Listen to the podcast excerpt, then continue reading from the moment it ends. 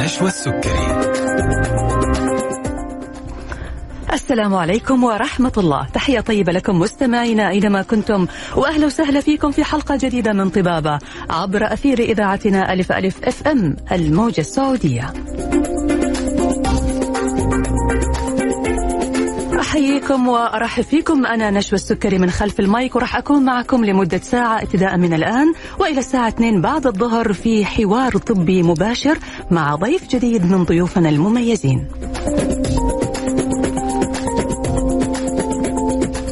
بيسعدنا تواصلكم معنا مستمعينا الكرام على هاتف البرنامج 012 61 61 100 012 61 61 100 ورسائلكم على واتس البرنامج 05566 89 001 برنامج طبابة هو برنامجكم منكم وإليكم. هو برنامج تفاعلي بنعرض فيه مواضيع طبية مختلفة بنتكلم عن طرق الوقاية من الأمراض مع ضيوفنا المميزين من الاستشاريين والأخصائيين في المجالات الطبية المختلفة اللي بيشاركونا كمان أبرز المستجدات المتعلقة بعالم الطب والرعاية الصحية. موضوع حلقتنا اليوم قصيتها ورجعت. إيش هي اللي قصيتها ورجعت؟ وليش قصيتها؟ وليش رجعت؟ موضوعنا اليوم أعزائي المستمعين عن اللثة ومشاكل اللثة المختلفة وتحديدا الابتسامة اللثوية. هنتكلم عن طرق علاجها المختلفة كيف ممكن نحافظ على نتائجها بشكل دائم بإذن الله تعالى كيف بتم الجراحة ما هو السن المناسب لإجراء هذه الجراحة وماذا بعد جراحة قص اللثة. موضوع حلقتنا اليوم بيسعدنا أنه نتكلم فيه مع ضيف الحلقة الدكتور محمد السقاف استشاري جراحة اللثة وزراعة الأسنان بعيادات أكوادنت حياك الله يا دكتور وأهلا وسهلا فيك. حياك الله دكتور نشوى يعطيك ألف عافية وأحب أشكر إذاعة ألف ألف على حسن الاستضافة ممثلة في حضرتك. الله يسلمك. وإن شاء الله تكون حلقة مفيدة وممتعة. بإذن الله دكتور بوجود حضرتك طبعا. آه، في البداية دكتور إحنا هنتكلم عن اللثة ومشاكلها لكن تحديدا نبغى نعرف إيش هي الابتسامة اللثوية. طيب هذا سؤال ممتاز وكويس إنه إحنا نبدأ فيه الحلقة عشان بس نعرف المستمعين على العنوان حق الحلقة اللي هو قصيتها ورجعت، أكيد طبعا في كثير لما سمعوا العنوان قالوا إيش هي اللي زي ما قلتي حضرتك إيش هي اللي قصيتها وإيش هي اللي رجعت؟ طيب. آه كثير بيجونا على العياده آه مرضى بيشتكوا إنهم لما بيضحكوا اللثة بتبان بطريقة تخلي الابتسامة ما هي جميلة. طيب. إيش هي الفكرة هذه؟ الفكرة إنه هم بيبتسموا الطبيعي الأسنان ال- يعني ال- المرضى لما بيبتسموا ابتسامة طبيعية جميلة بيبان تقريبا 1 إلى 2 ملي من اللثه. بعد كده لما يزيد أكثر من كده كل شيء يزيد عن حده بينقلب ضده طبعا. أكيد. أيوه فيصير الابتسامة شكلها شوية ما هو يعني اتراكتيف أو ما هو جذاب بحيث إنه يعني الناس لما يشوفوك مبتسم يحسوا إنه في شيء غلط في عدم توازن في الابتسامة عندك. صحيح طبعا عدم التوازن هذا هو عدم التوازن بين اللون ال pink أو البمبي حق اللثة وبين الأبيض حق الأسنان. مم. طيب وهو سبحان الله يعني في تناسق معين يكون بين الألوان اللي هي جوا الفم اللي هي اللون ال pink واللون الأبيض. عشان كذا نقول لما يبتسم البني آدم لازم يكون نحافظ على التناسق هذا. وانس إنه أو في يعني في اللحظة اللي إحنا بنفقد التناسق هذا يبدأ عندنا يصير عندنا عدم توازن في الابتسامة ويبدأ المريض يشتكي من الابتسامة اللثويه. إيش اسبابها يا دكتور؟ يعني يبدأ المريض يشتكي هل هي بتكون مع الشخص من يعني من ولادته بتكون شيء خلقي ولا إحنا ممكن نتسبب بممارسات معينة بأنه إحنا نظهر اللثة بشكل بارز أكثر أو بنسبة كبيرة؟ يعني إيش أسبابها؟ طيب هي في الحقيقة يعني المريض نفسه ما له علاقة في انه هو بشكل أو بآخر إنه هو يسبب الابتسامة اللثوية هذه. طيب أسباب الابتسامة اللثوية عندنا أسباب كثيرة منها أول شيء يكون ال- المريض نفسه في مرحلة النمو عنده الفك العلوي عنده بينمو بزيادة على تحت. نعم. طيب هذا الشيء طبعا زي ما قلنا ما المريض ما له دخل فيه هو. ما هو تسبب في الشيء هذا. في مرضى بيكون عندهم اللي هو حركة اللثة العضلات اللثة العلوية بتكون بزيادة شوية. طيب يعني فهذه- عضلات فيها إيش لا حركة نفسها لما هو بيبتسم الاعصاب آه. والعضلات بدل ما هي ترتفع لفد لمكان معين أكثر. بزيادة على أيوة. فوق أكثر فهذا أيوة. بيؤدي لظهور يظهر اللثة بشكل. م- كبير من اللثة بشكل غير متناسق بتشد يعني كأنها بتشد الشفة العلوية مثلا أو بالضبط. الجزء العلوي. فتقوم تظهر اللثة بشكل أكبر بالضبط. صحيح كلامك طيب في مرضى ثانيين يكون عندهم قصر في الشفة العلوية مم. اللي هو الشفة العلوية نفسها ال- الطول حقها بيكون فيه شوية يعني يعني ما يكون الطول المناسب فيكون عنده لما تكون الشفة العلوية قصيرة فلما بيضحك على طول بتبان اللثة بطريقة أكثر من المطلوب يعني. وفي مرضى اللي هم إيش؟ دحين عندنا إحنا لما بتنمو الأسنان بتطلع بتبزغ من الفك أول شيء بتنزل إلى ما تتلاقى مع الأسنان اللي تحت. تمام. طيب. وهي نازلة بتسحب معاها اللثة والعظم. طيب. بعد كذا أول ما يتلاقوا الاثنين مع بعض سبحان الله بيصير عملية ثانية اللي هو بيصير عندي انحسار اللثه والعظم عشان يديني الطول المناسب للأسنان. هم بيتكيفوا مع بعض وكيف بيتكيفوا مع بعض سبحان الله. ربنا يعني خلي سبحان من أبدع وخلق يعني تلقى ربنا كذا إنه هي بتصير من نفسها هي. في. ناس ما بيصير عندهم العملية هذه إنه انحسار اللثة والعظم بعد بزوغ الأسنان. الأسنان بتوقف فبتلاقي شكل الأسنان قصير عندهم. مم. ففي هذه الحالة هذول المرضى اللي إحنا بنعمل لهم اللي هو قص اللثه التجميلي تمام. طيب. أوكي. حضرتك قلت إنه هي بتبدأ تتكون مع مراحل النمو. بالضبط. طيب متى أقدر أروح للدكتور علشان أعالجها؟ يعني إيش السن المناسب؟ طيب سؤال ممتاز جدا. بما ان هي بتبدأ مع مراحل النمو لازم إحنا نتأكد أول شيء إنه المريض وصل خلاص لمرحلة اللي هو وقف النمو عنده. تمام. فإحنا غالبا بنروح بين عمر 18 ل 20 سنة. مم. عشان نقول إحنا ممكن نبدأ نعمل عملية قص اللثه. بس طبعا لازم نذكر إنه في حالات معينة خصوصا المرضى اللي هم بيأثر على جودة الحياة عندهم. طيب يعني يجيني مريض عمره 15 سنة عمره 14 سنة ابتسامة اللثويه عنده مرة مؤثر على حياته تلاقيه ما يقدر يروح المدرسة ينكسر- عليه. ينكسر يتنمروا عليه بالضبط مم. ينكسف يبتسم قدام أصحابه زي كذا فهاي الحالات أقول للمريض أنا ممكن أعمل لك دحين علاج مؤقت أسوي لك قص اللثه بس في احتمال كبير إنك بعد ما تكمل البلوغ حقك نعم. نحتاج نعملها مرة ثانية بس إحنا بنقدم له حاجة تساعده على إنه يعيش حياته يعني بالضبط. يقابل الناس يبتسم ابتسامة طبيعية بدون ما يشعر بالحرج والخجل مم-. ممتاز جدا إيوه جميل. وفي حالات معينة كمان حتى لما يجيني دكتور التقويم يكون بيبدأ يعمل التقويم في مرحلة ما قبل البلوغ. فاحيانا تكون اللثة عندي طالعة بزيادة مغطية الأسنان مم. طيب وهذه الحالات يكون في سببها كمان نسيت ما أذكر السبب هذا إنه هو يكون في التهابات في اللثة معينة في مرضى يكون عندهم أمراض جينية اللي هي بتكون اللثة منتفخة بزيادة. فلما يجي الدكتور بيركب ال- ال- ال- ال- المربعات المعدنية حق تقويم الأسنان ما يقدر لأنه ما عنده مكان إنه هو من السن واضح إنه هو يحط فيه الحلقات المعدنية حق التقويم. فيجي يقول لي آه دكتور معلش بعد إذنك ممكن تعمل لي قص للثه تبين لي جزء أكبر من السن عشان أنا إيش؟ أقدر أركب. أقدر أركب التقويم أيوه. وفي الحالة هذه دكتور قص اللثه عادي يعني. أيوة.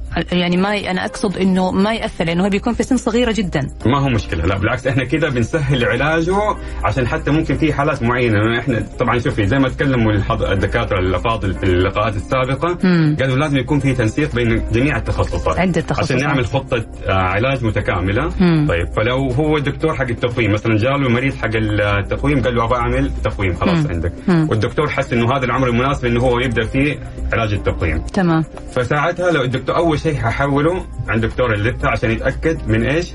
الأنسجة المحيطة بالأسنان هل هي صحية؟ هل هي في حالة كويسة؟ هل هي تحتاج مثلا زي ما تفضلتي حضرتك إنه نعمل قص. ليها قبل عملية التقويم عشان نسهل عملية التقويم. مم. في نفس الوقت لازم يكون في إيش؟ في متابعة من دكتور اللثه خلال مراحل علاج التقويم الأسنان عشان يتأكد إنه ما في التهابات حصلت في اللثه ما في لأنه هذه حتى بتأثر مرة ثانية إنه اللثه ممكن ترجع تنمو مرة ثانية وتغطي الأسنان ويصير حتى تنظيفها صعب من قبل المريض يعني. هنعرف ليش ممكن ترجع اللثة وتنمو مرة ثانية؟ كيف بتتعاملوا معها؟ هل في طرق علاج غير جراحية؟ متى ألجأ للجراحة؟ هذه الأسئلة وغيرها هنجاوب عليها بعد الفاصل.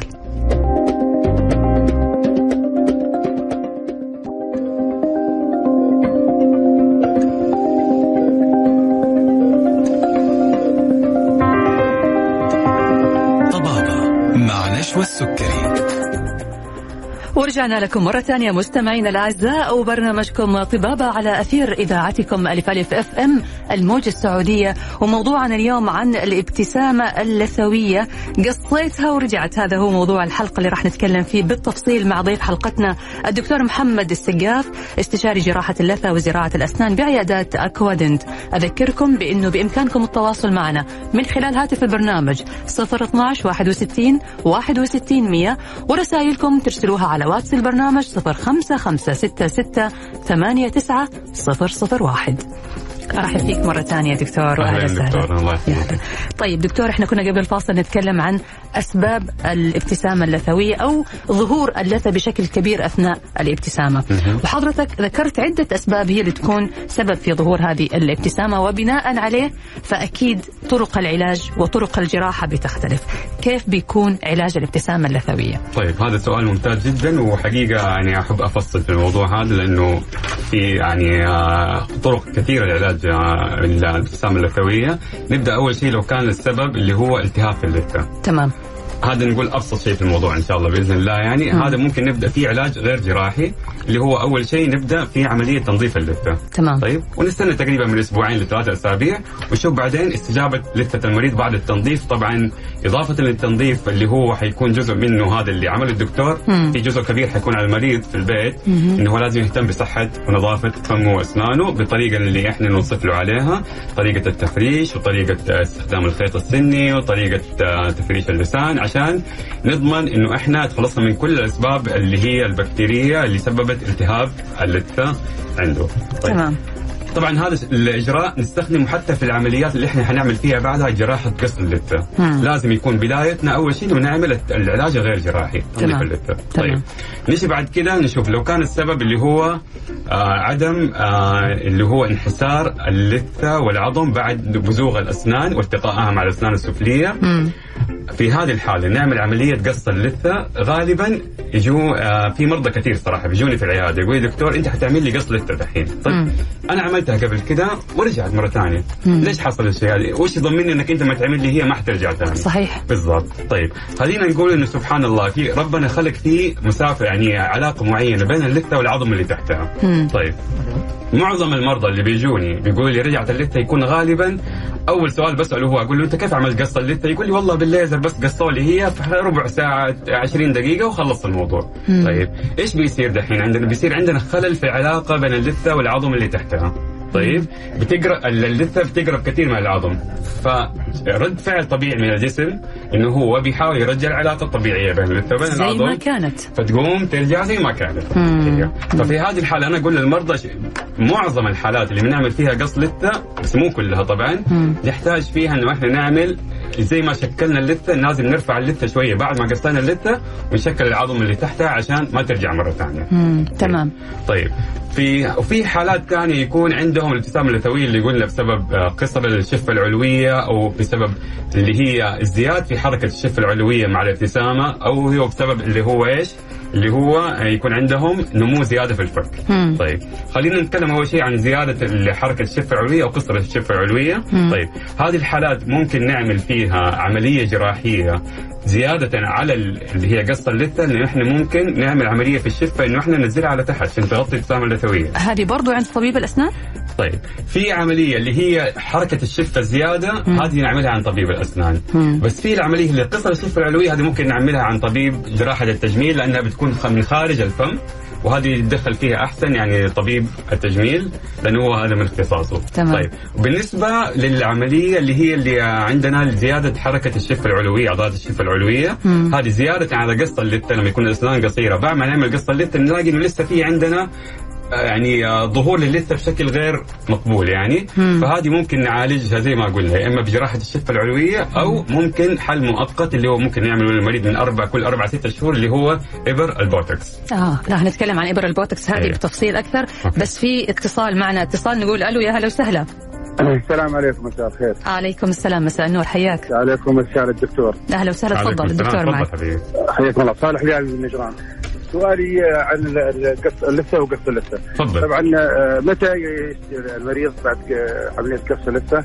يرجع الاكل والشرب واستخدام آه، الفرشه والمعجون وسلامتكم. طيب. شكرا أخوي صالح. تفضل يا دكتور. سؤال ممتاز أخوي صالح. طبعا هذه من التعليمات اللي دائما إحنا نقولها للمرضى بعد ما نعمل لهم عملية قص اللثة إنه يفضل أول تقريبا أربع لخمس أيام إنه ما يعمل أي تنظيف للثه في المكان اللي عملنا فيه الجراحة عشان إحنا في هذه الفترة ما نبغى نتدخل في عملية التئام اللثة. طيب. بس طبعا هذا الشيء مو معناته إنه إحنا نهمل التنظيف نهائيا. طبعا هو حيفرج بقية أسنانه طبيعي. وإحنا ممكن نكتب له على مضمضه تمنع تكون مادة البكتيريا ال- ال- البلاك حوالين المنطقة اللي عمل فيها الجراحة يستخدمها لمدة أول أسبوعين وبعد خمسة أيام ممكن يبدأ يفرش اسنانه طبيعي بالطريقة اللي هي معهودة بس إنه يأخذ يعني يأخذ باله شوي شوي مو يعني يفرشها بطريقة يعني بنفس ال- اللي كان بيفرش فيها بالطريقة المبدأ قبل ما يعمل العملية. وبعد أسبوعين يبدأ يقدر يفرش طبيعي. يعني في فراشي معينة يا دكتور يتم استخدامها؟ إحنا كذا سبقنا يعني الأسئلة أنا كنت أجي العملية بعد ال... خلينا ناخذها بالتفصيل أيوه، في بعدين. وقتها بعدين. شاء الله طيب بإذن. حضرتك ذكرت الآن من ضمن الإجراءات أو الأساليب اللي بيتم استخدامها لعلاج الابتسامة اللثوية أو ظهور اللثة بشكل كبير آه البوتوكس. نعم. البوتوكس هنا إحنا بنتكلم عن جانب غير جراحي نعم. ولا بيكون تكميلي للجانب الجراحي؟ يعتمد. أيوه. يعتمد على كمية الابتسامة اللثوية اللي عند المريض. طيب. أحيانا يكون شكل الأسنان ما هو مناسب. المريض لما بيجيني العياده يقول لي دكتور أسناني مرة قصيرة. غير إنه الابتسامه اللثويه عندي أسنان قصيرة. ففي هذه الحالة نعمل له عملية قص اللثه مم. وبعدين بعد ما نعمل أنا دائما أقول لهم خلونا ناخذها خطوة خطوة. أي. اول شيء نعمل تنظيف الأسنان. وبعدها بأسبوع أو أسبوعين تجيني أعمل لك عملية قص اللثه بعدها تشوف هل انت راضي عن ابتسامتك ولا لا؟ لأنه في النهاية الجمال شيء نسبي، لازم المريض هو اللي يقول لي أنا الشيء هذا مضايقني ولا- لا؟ لأنه في مرضى سبحان الله يكون عندهم ابتسامه لثويه بس تكون جميلة عليهم. ويكون هو متقبلها أيوة، بالضبط. أيوه ف طالما المريض ما عنده أي مشكلة مع ابتسامته لازم يعني يكون رأي المريض هو الرأي الأول في من ناحية الشيء التجميلي، طبعا أنا أحاول أساعده بالعلم اللي عندي إنه أنا أقول له ممكن. لو عملنا هذا الشيء شكلك أحسن وممكن حتى في عندنا يعني خطوات نعملها إنه نوريه كيف ممكن يصير شكل أسنانه بعد ما نقص اللثة وهذا. نرجع لسؤالك، أنت قلتي طيب الحين أنا عملت القص اللثة لازم أعمل بوتكس ولا لا؟ أنا أقول بعد ما نعمل قص اللثة أقول للمريض هل أنت راضي أو لا؟ فإذا قال لي هو إنه لا والله حاسس إنه لسه في عندي ابتسامه لثويه وهذا فأقول له عندك حلين يا أما نعمل لك الجزء الجراحي اللي هو عملية الشفة اللي نسحبها لتحت أو إنه إن إحنا ممكن نعمل لك ابر البوتكس بس طبعا أنا ما أعملها. بنفسي أوجه للدكتور المناسب اللي يعملها ويصير هذه بس مشكلتها إن هي مؤقتة. لازم يعيدها. أربع ست شهور يضطر إنه يعيدها. أي بالضبط طيب حضرتك ذكرت نقطة مهمة وأنا حابة برضو أنه نرجع لها ونفصلها أكثر. أكثر مشكلة بيعاني منها مريض أو الشخص اللي عنده مشك... ابتسامة لثوية وما هو مريض يعني ما ما. يعتبر مرض. هي مشكلة. وما هي مشكلة كمان؟ هو شكل معين حابب أنه يتخلص منه إذا ما كان مرتاح معه. صحيح. إنه بعد قصة اللثه ممكن ترجع مرة ثانية. نعم. فهنا بنتكلم عن دور الطبيب دور الدكتور. إيش اللي المفترض يعمل الدكتور علشان ما ترجع اللثة وتنمو وتكبر مرة ثانية؟ طيب سؤال صراحة جدا رائع وهو في صميم يعني عنوان الحلقة. طيب إحنا قلنا أول شيء إنه في علاقة معينة ربنا خلقها بين اللثة والعظم اللي تحتها. طيب هذه العلاقة لو ما حافظنا عليها حترجع اللثة تنمو مرة ثانية بعد ما نعمل لها قص نعم. فهنا يجي دور الطبيب اللي هو يعمل التشخيص المناسب للسبب الابتسامة اللثوية اللثوية اللي عند المريض. طيب فإذا قلنا إنه كان شكل الأسنان قصير مم. طيب في حالات معينة يحتاج فيها نعمل فيها قص لثة فقط. ما يحتاج نعمل ما يحتاج نشيل من العظم اللي تحتها. كيف نعرف الشيء؟ هذا في يعني طرق كلينيكية نعملها في العيادة. بمقاييس معينة بادوات معينة وفي طرق إنه إحنا بالأشعة خصوصا كحين مع تقدم يعني التكنولوجيا وكذا في الأشعة اللي هي المقطعية ثلاثية الأبعاد ممكن إحنا نشوف إذا كان العظم في طول. يعني واصل لمرحله معينة من التاج حق السن ونشوف إنه بعد ما نقص اللثة ما حيكون حنكون. لسه محافظين على المسافة المعينة اللي هي ربنا خلقها بين اللثه والعظم هنا ما حنحتاج نشيل شيء من العظم اللي تحتها تمام. بس لو لقينا إنه والله لا يعني إحنا حيصير عندنا خلل في المسافة بين اللثه وبين العظم ساعتها نقرر إنه إحنا حنعمل قص للعظم عشان ما ترجع اللثه آه ما يجي المريض ويقول لي والله قصيتها ورجعتها. طيب افترضنا إنه المريض عمل قص للثه. ورجعت okay. وراح للدكتور مرة ثانية وقال له قصيتها ورجعت okay. هنا إيش الإجراء اللي بيتم طيب هنا نجي إنه طبعا في حالات نادرة جدا إنه يكون ال- العلاقة اللي هي بين اللثة وبين العظم ما هي يعني إحنا في عندنا زي ما تقول متوسط المسافة بين اللثه وبين العظم للمرضى كلهم. مم. طيب. بس هذا المتوسط مو شرط إنه هو ينطبق على كل المرضى. طيب. مم. فساعتها غالبا لما يحصل شيء زي كذا ما يحصل بكل الأسنان. وأنا دائما أقول للمرضى بعد ما أعمل لكم عملية قص اللثة أنا أشوفك إن شاء الله بعد يعني لا تتكلم عن النتائج من الآن. مم. مع إنه هو غالبا العملية قص اللثة المريض يعني يشوف نتائجها في نفس اليوم اللي نعمل فيه الجراحة. في نفس اليوم. وأنا أقول لهم هذا حيكون النتيجة النهائية بنسبة تقريبا 90 ل 95% ما تكون اللثة لسه مورمة؟ أو... لا أنا حقول لك دحين على طريقة كيف إحنا نعمل فيها قص اللثه عشان ما هي تكون طبعا فيها شوية آه آه نزيف حوالين آه الاطراف اللثه مع محل التقائها مع الأسنان مم. بس إحنا نعملها بطريقة معينة إنه حتى الخياطة اللي نعملها بعد ما يعني نعمل العملية نعملها من خلف الأسنان بحيث إنه ما تبان ما تبين. أيوه المريض يخرج من العيادة وهو جدا مبسوط بس أنا أقول له كمان استنى هذه النتيجة بنسبة 90 ل 95% بعد أربع ست أسابيع إن شاء الله حيكون في عندي شوية اختلافات بين يعني المقاييس حق اللثة هذه ممكن نعمل عليها زي الرتوش خفيفة كذا بس عشان نرجع لك اللثة. بالطريقة المتناسقة يعني. جميل طبعا حضرتك ذكرت جزئية الليزر موضوع الليزر هذا كتكنيك في, في استخدام الجراحة مهم إنه إحنا نرجع نتكلم نعم. عنه بس هنطلع الأول فاصل قصير ونرجع بعد نكمل حوارنا.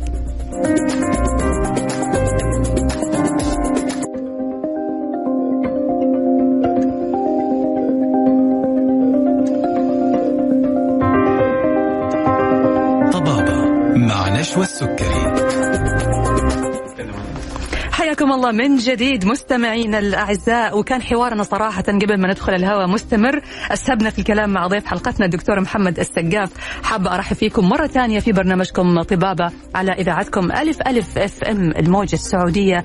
وموضوعنا اليوم عن الابتسامة اللثوية وبعنوانها قصيتها. ورجعت مع ضيف حلقتنا الدكتور محمد السقاف استشاري جراحة اللثة وزراعة الأسنان بعيادات أكوادنت.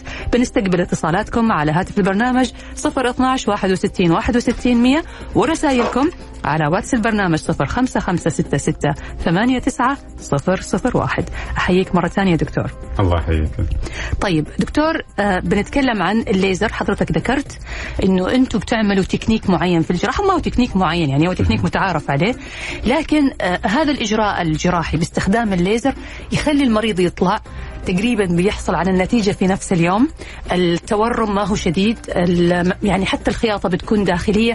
كلمنا شوي دكتور عن التكنيك الجراحي أو الإجراء الجراحي كيف بيتم؟ طيب آه خلينا نتكلم أول شيء إنه في فكره مغلوطه عند المرضى إنه لازم أعمل قص لثة بالليزر عشان يطلع أفضل شيء يعني. مم. طيب طيب هو قص اللثة ممكن يكون بالليزر ممكن يكون بالمشرط الجراحي جراحي عادي. جراحي وفي أشياء يعني أشياء ثانية ممكن نعمل فيها اللي هي بالمشرط الكهربائي بس يعني نتكلم عن الاشياء اللي هي يعني دارجة اللي بيستعملها معظم دكاترة الأسنان ودكاترة اللثة يعني. مم. طيب آه، الليزر المشكلة في المرضى اللي بيجوني زي ما قلت لك قبل كده إن هم بيجوني يقولوا لي دكتور أنا رحت عند الدكتور عمل لي قص بالليزر ومشيت آه، في يعني 15 20 دقيقة وانتهى الموضوع خلاص. مم. وتقول لي بعدين انت أنت رجعت اللثة عندك فإيش المشكلة؟ إنه ما تعاملت التشخيص الصحيح. مم. طيب أنا ما يهمني إيش الوسيلة اللي استخدمت في الجراحة قد ما يهمني هل هي الجراحة اتعاملت صح بالتشخيص الصحيح أو لا. مم. طيب زي ما قلنا لازم يكون الدكتور ملم بالموضوع فاهم إيش بيسوي؟ آه يكون عمل ال- الفحص الكلينيكي يكون عمل الفحص ال- اللي هو الإشعاعي عشان يتأكد هو حيعمل قص للثه فقط أو قص للثه مع العظم اللي تحتها. تمام. طيب بعد كده نجي لعمليه قص اللثة نفسها. مم. طب إحنا مراحلها إنه إحنا أول شيء بنرسم اللثة بالشكل اللي هو مقبول بحيث إنه إحنا ندي أطوال الأسنان الطبيعية اللي هي متناسقة حتى مع يعني تقاسيم الوجه والمقاييس حق الوجه عشان تكون الابتسامة مناسبة للبني آدم هذا. فإحنا بنشكل ابتسامة حسب تكون يعني لكل مريض ابتسامة معينة. ما ينفع إنه إحنا نعمل نفس التكنيك بنفس القياسات مع كل المرضى. بناء على مقاييس وجهه. بالضبط. حضرتك قلت لي نقطة كذا قلت بخلي المريض يشوف نفسه قبل العملية. أيوه كيف؟ أيوه. إحنا ممكن نعمل له زي المقاس للأسنان.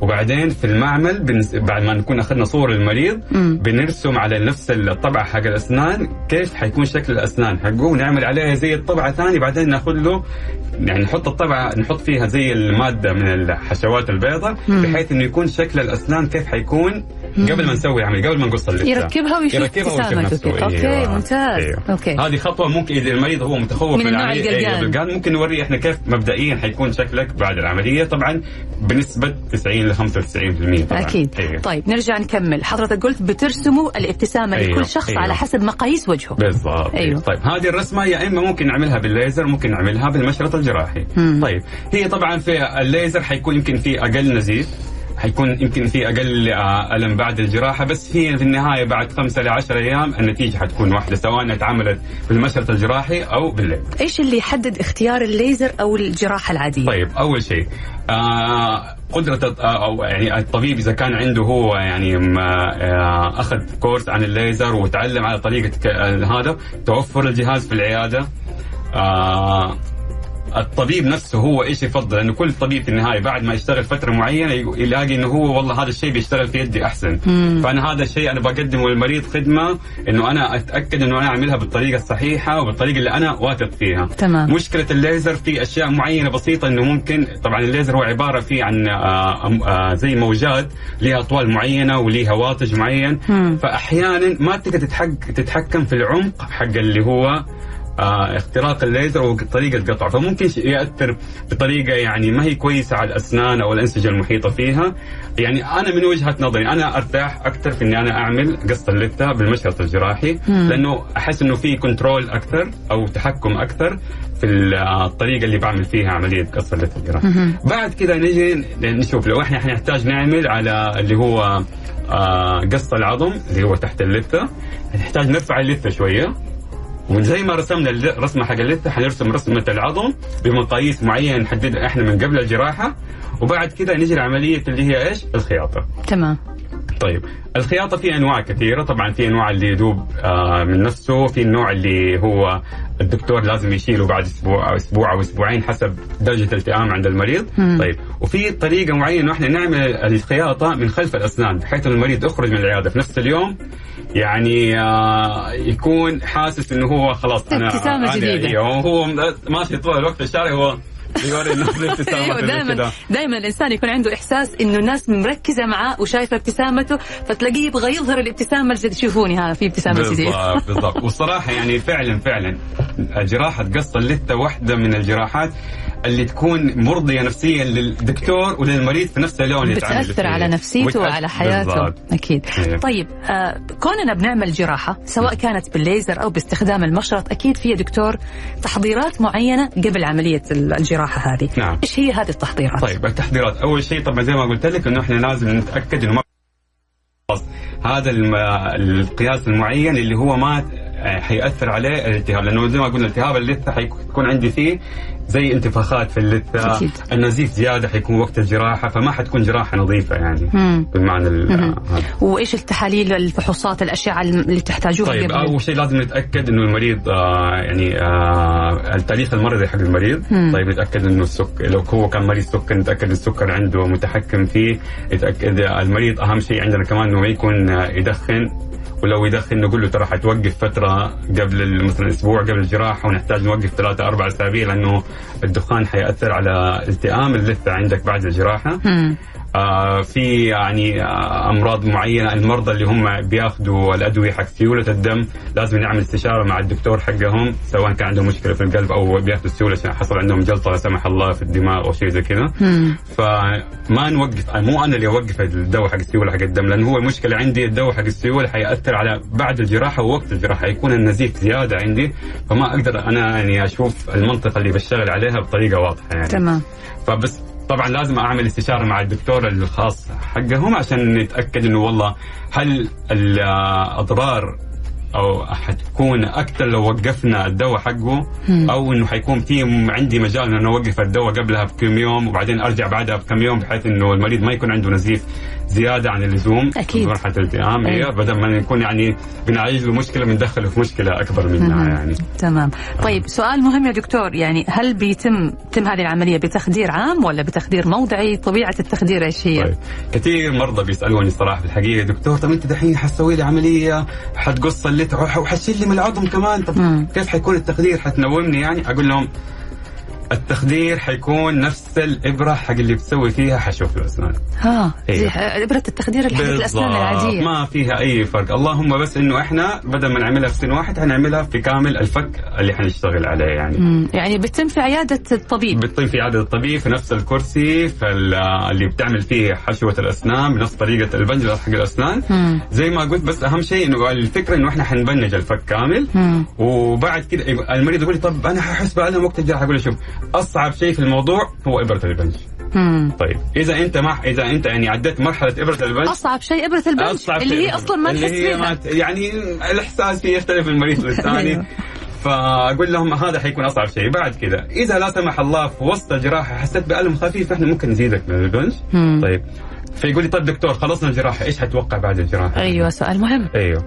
حقول له شوف أول شيء طبعا أول آه أربع خمس أيام ما حيكون في أكل ساخن. مم. ما حيكون في أشياء قاسية زي الشيبس آه، والمكسرات والأشياء هذه اللي هي ممكن تنحشر في المنطقة اللي حق اللي عملنا فيها الجراحة أكيد. وتسبب تأخر. والمقرمشات والأشياء هذه. يعني نصبر شوية ما جات على خمس أيام أيوه تمام. آه حتكون تتوقع يعني إنه ما حيكون في ألم شديد لأنك أنت حتاخذ آه مسكنات الألم أول ثلاثة أيام.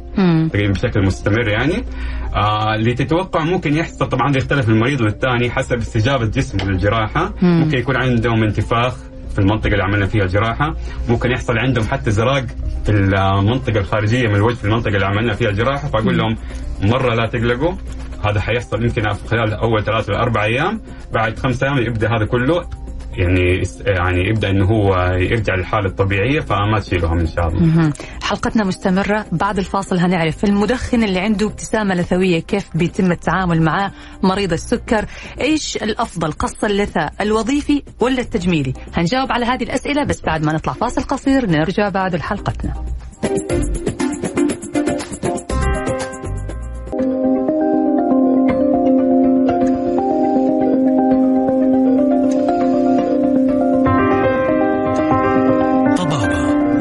مع نشوى السكري.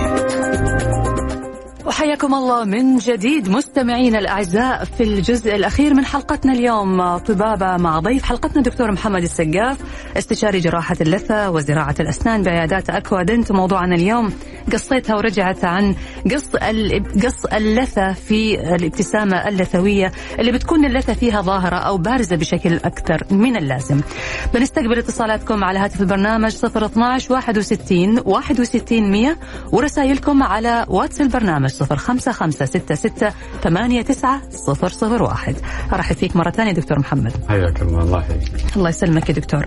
طيب آه، دكتور نبغى نعرف إن الآن بالنسبة لقص اللثة الوظيفي أيهما أفضل؟ قص اللثة الوظيفي ولا القص التجميلي؟ طيب الصراحة يعني آه، في فرق بين القصة آه، قصة اللثة الوظيفي والتجميلي إنه هذا شيء وهذا شيء. وأحيانا ممكن نجمع الاثنين مع بعض. نعم. قص اللثة الوظيفي هو عبارة عن لما السن يكون آه، متسوس بطريقة إنه إحنا ما نقدر نعمل عليه تلبيسة أو بطريقة إنه إحنا لو جينا نعمل عليه تلبيسة حنتدخل في العلاقة اللي قلت لك هي قبل كده اللي هي بين اللثة وبين العظم. مم. وهذا السبب اللي هو بيجينا فيه مرضى كثير يكونوا عاملين تركيبات. للاسنان تلبيسات كاملة للأسنان مو veneers اللي هي العدسات حق الأسنان لا يكون التلبيسه اللي هي داير ما يدور حوالين السن كله. أيوه. بتيجي تيجي تلاقي عندهم اللثة ملتهبة ويعني يعني زي ما تقولوا زعلانة كذا اللثه محملين عليها أكثر من طاقتها. بالضبط، أيوه. فهذه الحالات اللي نحن نعمل فيها لازم لازم قص اللثة الوظيفي اللي هو إيش؟ اللي هو إحنا زي ما بنشيل من اللثة لما كنا بنعملها في قص اللثة التجميلي كنا بنشيل بس من الجهة الأمامية في السن مم. بس في قص اللثة الوظيفي إحنا بنضطر نشيل داير ما يدور من حوالين السن مم. حسب المقاييس اللي برضو والتشخيص المناسب اللي عملناه قبل ما نعمل الجراحة بحيث إن إحنا نرجع العلاقة بين اللثة بين العظم اللي تحتها وبحيث إنه تكون حواف التركيبة ما هي داخلة في العلاقة بين اللثة وبين العظم اللي تحتها وما تسبب لي التهابات مستقبلا. يعني إحنا في حالة قص اللثة الوظيفي مو علشان إنه اللثة بارزة لأنه اللثة فيها مشكلة فيها مشكلة. أيوه بسبب تركيبة بسبب شيء معين بسبب إجراء أو التهابات زايدة فبنضطر ناخذ جزء من اللثة عشان نحسن من وظيفة اللثة بالضبط أيوه لأنه اللثة شوف سبحان الله اللثة هذه هي زي ما تقول يعني الركن الأساسي اللي هو بيمسك الاسنان في مكانها. مم. طيب فإحنا لما نيجي نح- يعني شو اسمه آه، يعني يحصل عندنا التهابات في اللثة وما نهتم بنظافة اللثة والالتهابات هذه تكون مستمرة وما نروح عند دكتور الأسنان عشان نطمن ونعمل التنظيف المناسب وهذا تبدأ الالتهابات في اللثة هذه يعني تصير توصل لمرحلة متقدمة وإذا اهملناها برضه يبدأ السن يتخلخل ممكن نفقد الأسنان طبعا غير المشاكل اللي بتسببها اللي هي تسوسات الأسنان البكتيريا اللي تتجمع حوالين اللثه وزي كذا. طيب بالنسبة للمدخن يا دكتور المدخن اللي عنده ابتسامة لثوية أو بروز أو ظهور في منطقة اللثة بشكل أكبر من اللازم كيف بيتم التعامل معه هل التدخين ممكن يكون عارفين. أيوه طيب. أنا عندي مشكلة في اللثة إنه التدخين بيزود لي من التهابات اللثة التدخين بيقلل تروية اللثة من ال- الدم اللي هو طبعا إحنا عارفين إنه إحنا حياتنا كلها معتمدة على سائل الدم اللي هو بيمشي في جسمنا وبيمدنا بال بال ال- يعني الم- بيمد الخلايا بالمواد الضرورية والأكسجين. الأكسجين ولا طيب التدخين أنا أقول للمرضى دائما التدخين ما حيأثر بس على الابتسامة اللثويه حيكون عندك كمان في تصبغات في اللثة. أيوه اللثة لما تكون اللون الوردي الطبيعي الجميل هذا حيكون فيها تصبغات بنية وكذا. طيب هذا المريض أقول له طبعا أنت أول شيء آه لازم نعمل له اللي هو آه آه طريقة نحاول فيها إن إحنا نوقفه عن الدخان مم. طيب نخليه يروح مثلا نوجهه لل- لوزارة الصحة انهم في برنامج مكافحة التدخين ونبدأ أنا في كل زيارة أقول له والله ترى أنت مثلا لو هو حسيت إنه هو بدأ يتجاوب معاه بيوقف الدخان أقول له والله أنت ما شاء الله ماشي كويس طبعا ما أقول له لا إيش هذا أنت نشجعه. نحاول نشجعه بطريقة إيجابية مو بطريقة سلبية يعني مم. عشان نوصل لمرحلة إنه هو يا إنه يوقف الدخان إنه يخفف بطريقة كبيره من الدخان. لأنه أنا يهمني مر... يعني بالذات مرحلة التئام اللثه بعد الجراحة ما يكون فيها أي شيء بيأثر عليها سواء يعني من الدخان أو من مرض معين في الجسم يكون المريض مو متحكم فيه زي السكر وأشياء أخرى يعني. جميل. طيب تسمح لي يا دكتور ناخذ أسئلة المستمعين والمداخلات اللي جاتنا لأنه إحنا الآن باقي لنا يعني يمكن سبع دقائق فنحاول عشان ما يزعلوا علينا. أول شيء في رسالة جاتنا من الأخت ريهام تقول مساء الخير. أحب أسلم على دكتوري محمد السقاف وأقول له يعطيك ألف عافية دكتور جدا ممتاز ورائع. عملت عنده جراحة خلع وزراعة بإذن الله. ما أدري هي عملتها ولا يعني هي الآن يمكن في الإجراءات ما أدري. فهذه يعني تحية من الأخت ريهام مستمعة البرنامج. طيب آه، الدكتور يقول أنا آه، مريض سكر وعندي ابتسامة لثوية.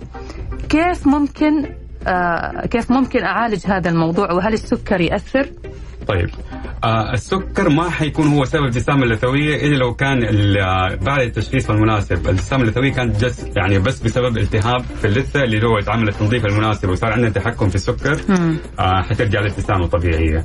طيب آه لو لقينا إنه سبب الابتسامه اللثوية زي ما تكلمنا قبل كده مو بسبب بس الالتهاب هو اللي سبب وراثي أو بسبب مرحلة النمو المعينه اللي تكلمنا عنها قبل كده مم. ساعتها حقول للمريض أول شيء أنا أفضل إنك أنت تتحكم في السكر حقك التراكم حقك يكون أقل من سبعة مم. من أربعة لسته تقريبا.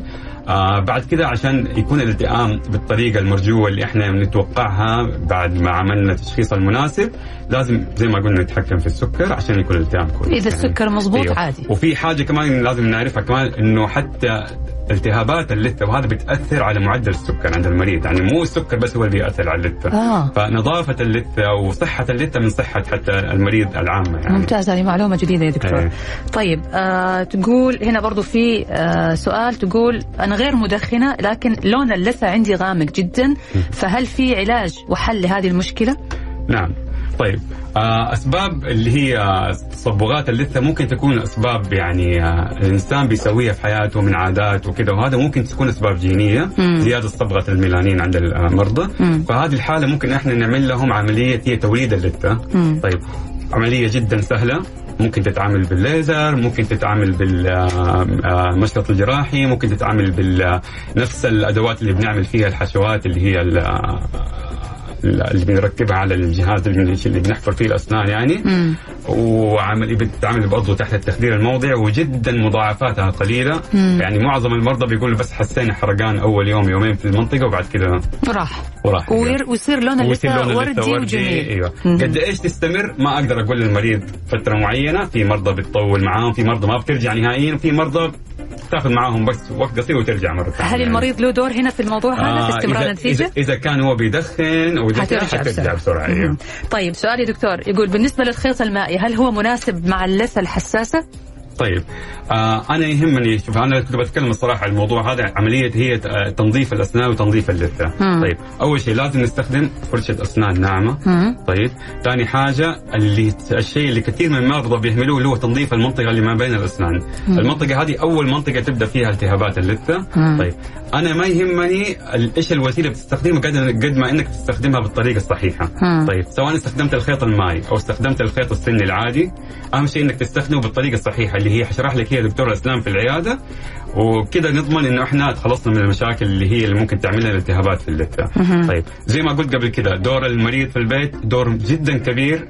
يعني آه، وهو م- يعني اعتبره حتى دور اكبر من دور الدكتور في العيادة لأنه الدكتور حيعمل لك تنظيف يوم بس مم. أنت بعد كده حتعيش الفترة اللي هي المفروض إنك تجي على الأقل كل ستة شهور هذه ستة شهور حتكون أنت في البيت بنفسك مم. لازم تعرف كيف تنظف طريق أسنانك بالطريقة الصحيحة تنظف ما بين الأسنان تستخدم آه، خيط الأسنان وتنظف حتى اللسان حتى أنت تتخلص من الرائحة ال- الكريهة اللي ممكن تنتج بال هذا موضوع الرائحة هذا موضوع ثاني كمان هنتكلم عنه بس عشان إحنا آه، يعني الوقت خلاص آه، قربنا نخلص حلقتنا وفي برضو يعني مداخلات. آه، طالبين حساب الدكتور أو عيادته عيادات أكوادنت وممكن تتواصل معنا بعد الحلقة. وهتلاقي إحنا دائما يعني في إعلان لأكوادنت موجود آه، خلال البرنامج. طيب آه، دكتور حضرتك قلت لي في نهاية الحلقة أعطيني مساحة دقيقة دقيقتين. في عندي حاجة في خبر. لا لا صراحة. يعني ما في خبر. في حاجة أبغى لا أنا اقولها صراحة بس حبيت تفضل. يعني ألخص الحلقة بس يعني التوجيهات اللي ممكن أقولها للمريض. تفضل. يعني هي بس كانت أبيات آه. يعني آه، جات. على بالي يلا دكتور،. تفضل، طيب. تفضل. يعني عن اللثة. فهي تقول أنا اللثة في جوفي جذور الأسنان أنا آه أنا الورديه ما صنتني بين آن وآن يا سلام أنا الحمراء ما تركتني في طي النسيان فمن علي بفرشة وخيط ومعجون أسنان وخذني إلى طبيبك في العام مرتان ما شاء الله. جميل يا دكتور. أمن علينا بفرشة وأس... و... وخيط أسنان. وما... يعني آه، خلاص يعني اللثة لخصت الموضوع حضرتك يعني اللثة اشتكت وتكلمت إيه. وطالبت ونادت وحول الموضوع. الدكتور ما شاء الله محمد إلى أبيات من الشعر. تقول أمن علي بفرشاة ومعجون وخيط أسنان. نسأل الله يعني لكم جميعا مستمعينا الصحة والسلامة والعافية. ودائما لثة صحيحة ومعافاة لأنه صحة الفم والأسنان بتنعكس على صحة الجسم بشكل عام.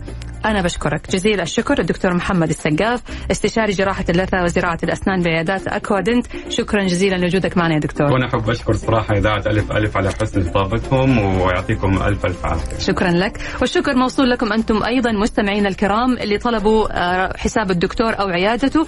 ممكن كمان تدخلوا على آه، حسابات ألف ألف FM على مواقع التواصل الاجتماعي. هتلاقوا أي معلومة أي سؤال تحبوا تستفسروا عنه ممكن نجاوب عليه من خلال حساباتنا. تقبلوا تحياتي في نهاية هذه الحلقة. من خلف المايك أنا نشوى السكري ومخرج الحلقة الأستاذ رائد باراجي ودمتم في حفظ الله ورعايته.